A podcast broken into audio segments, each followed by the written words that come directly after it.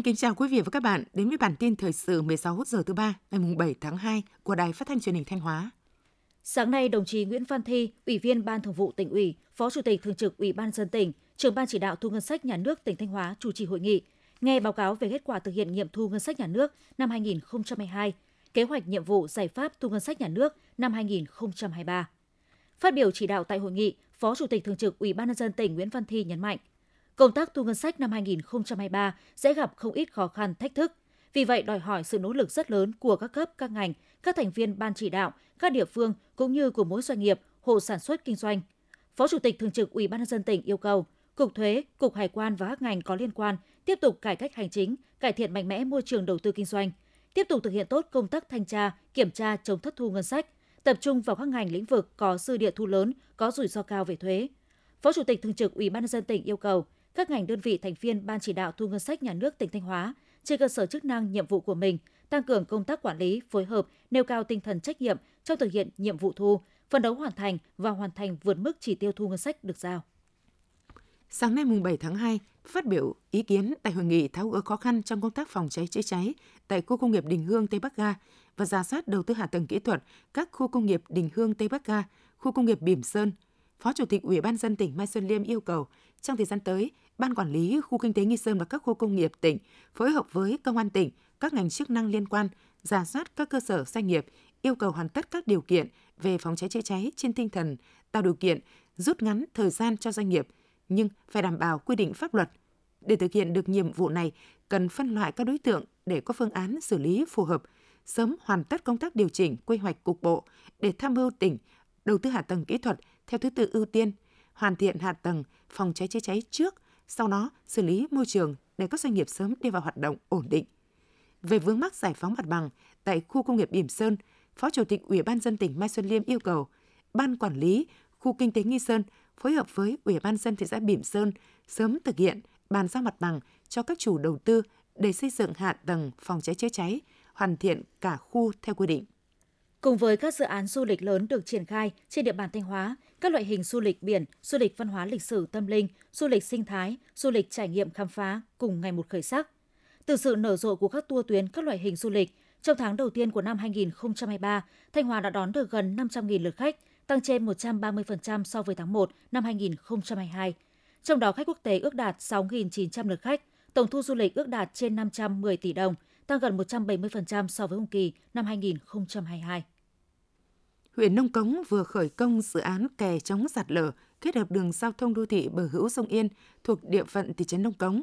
Dự án kè chống sạt lở kết hợp đường giao thông đô thị bờ hữu sông Yên có tổng mức đầu tư 67,95 tỷ đồng. Trong đó, ngân sách tỉnh hỗ trợ 21 tỷ đồng, phần còn lại là đối ứng ngân sách xã và các nguồn vốn huy động khác. Dự kiến hoàn thành vào tháng 2 năm 2025. Dự án có vai trò quan trọng góp phần phục vụ phát triển kinh tế xã hội, dân sinh của khu vực, đồng thời tạo điều kiện thuận lợi cho giao thông gắn với xây dựng cảnh quan môi trường đô thị, đảm bảo phù hợp với quy hoạch, ổn định cuộc sống lâu dài cho nhân dân hai bên bờ sông Yên đoạn qua thị trấn Nông Cống. Sau 6 năm thực hiện chương trình Nâng bước em đến trường, Bộ đội Biên phòng tỉnh Thanh Hóa đã đỡ đầu 84 học sinh ở các xã biên giới Việt Nam và 11 học sinh các bản giáp biên của Lào có hoàn cảnh khó khăn với tổng số tiền 2,6 tỷ đồng. Trong quá trình đỡ đầu, các đồn biên phòng cử cán bộ, chiến sĩ thường xuyên gặp gỡ, hỗ trợ thêm về vật chất và động viên để các em vượt khó đến trường. Thông qua chương trình này đã góp phần củng cố sự gắn bó mật thiết giữa cán bộ chiến sĩ với nhân dân địa phương, góp phần xây dựng nền biên phòng toàn dân vững chắc. Tiếp theo là phần tin trong nước. Tình hình kinh tế Việt Nam trong tháng đầu tiên của năm 2023 có nhiều kết quả tích cực, đặc biệt xuất siêu tháng 1 lên tới 3,6 tỷ đô la Mỹ, các trang báo quốc tế mới đây đã có nhiều bài phân tích về vấn đề trên. Đây được nhận định là một tín hiệu tốt dự báo nền kinh tế Việt Nam tiếp tục có những tăng trưởng khả quan trong năm nay. Tuy nhiên, việc nhiều quốc gia đang đối mặt với nguy cơ lạm phát và suy thoái kinh tế khiến tiêu dùng toàn cầu giảm, ảnh hưởng đến hoạt động xuất nhập khẩu của Việt Nam. Xuất khẩu tăng hơn 20% là một con số vượt ngoài mong đợi. Tuy nhiên, nửa sau của năm 2023 những thách thức thương mại toàn cầu sẽ là rủi ro chính của toàn ngành kinh tế. Chính phủ vừa chỉ đạo các bộ ngành địa phương tháo gỡ những khó khăn vướng mắc trong quá trình triển khai thực hiện 3 chương trình mục tiêu quốc gia về xây dựng nông thôn mới, giảm nghèo bền vững, phát triển kinh tế xã hội vùng đồng bào dân tộc thiểu số và miền núi.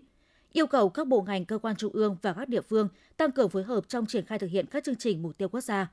Thủ trưởng cơ quan là chủ dự án thành phần, cơ quan chủ quản các chương trình mục tiêu quốc gia chủ động, tích cực phối hợp với các bộ cơ quan để xây dựng, ban hành và giả soát, sửa đổi bổ sung kịp thời các văn bản quy phạm pháp luật, văn bản hướng dẫn triển khai thực hiện các chương trình mục tiêu quốc gia nhằm tháo gỡ các khó khăn vướng mắc của các bộ ngành địa phương, đảm bảo phù hợp tình hình thực tiễn.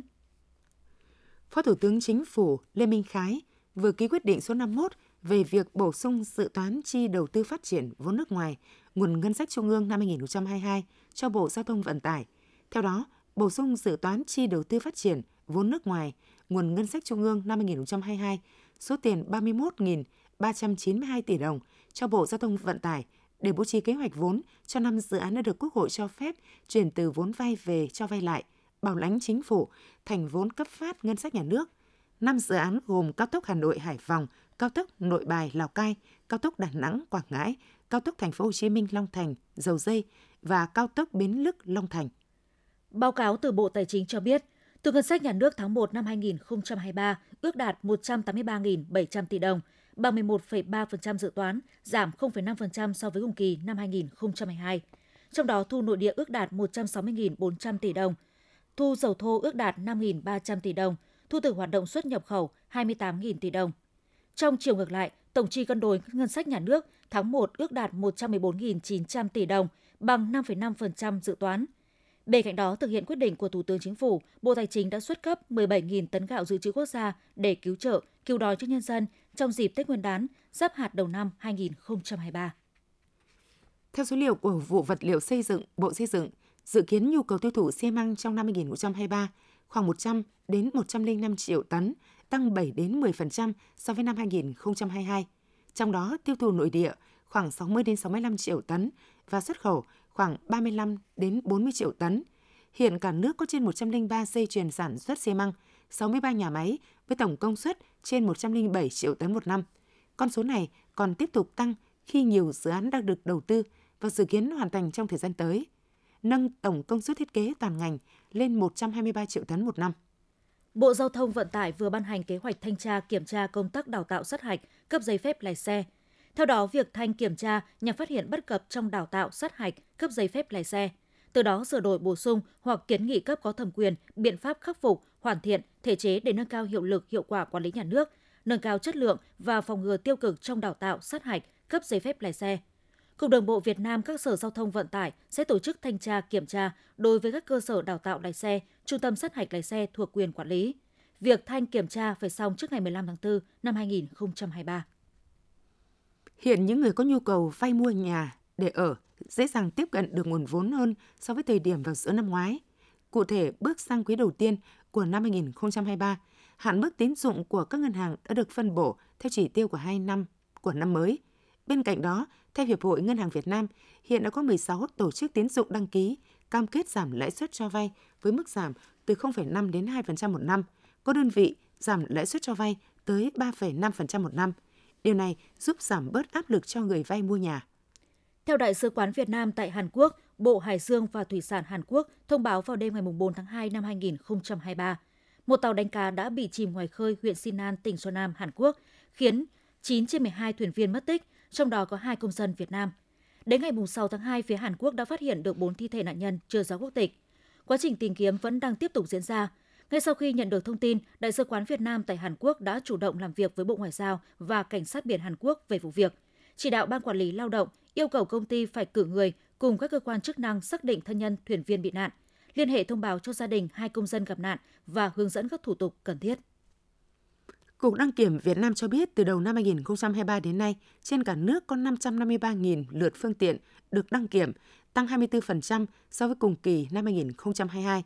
Trong tháng 2, Cục Đăng kiểm Việt Nam sẽ tiếp tục duy trì các giải pháp cấp bách, bảo đảm ổn định trong hoạt động các trung tâm đăng kiểm xe cơ giới, phục vụ nhu cầu của người dân, doanh nghiệp và phối hợp với cơ quan liên quan xử lý, phòng ngừa các hành vi tham nhũng tiêu cực. Nhận định về thời tiết nồm ẩm đang diễn ra tại Bắc Bộ, ngày 7 tháng 2, đại diện Trung tâm Dự báo Khí tượng Thủy văn Quốc gia cho biết, hình thái thời tiết này diễn ra từ đầu tháng 2 và kéo dài đến tháng 4 năm 2023. Thời gian nồm ở khu vực Bắc Bộ xuất hiện với các đợt khác nhau, có đợt kéo dài vài ngày, có đợt kéo dài cả tuần. Trong thời gian này sẽ có khoảng từ 4 đến 5 đợt nồm dài ngắn khác nhau. Hiện tượng này chỉ chấm dứt hoặc thay đổi khi nào gió mùa đông bắc tràn về. Quý vị và các bạn vừa theo dõi xong chương trình thời sự của Đài Phát thanh Truyền hình Thanh Hóa. Xin kính chào và hẹn gặp lại quý vị và các bạn trong những chương trình sau.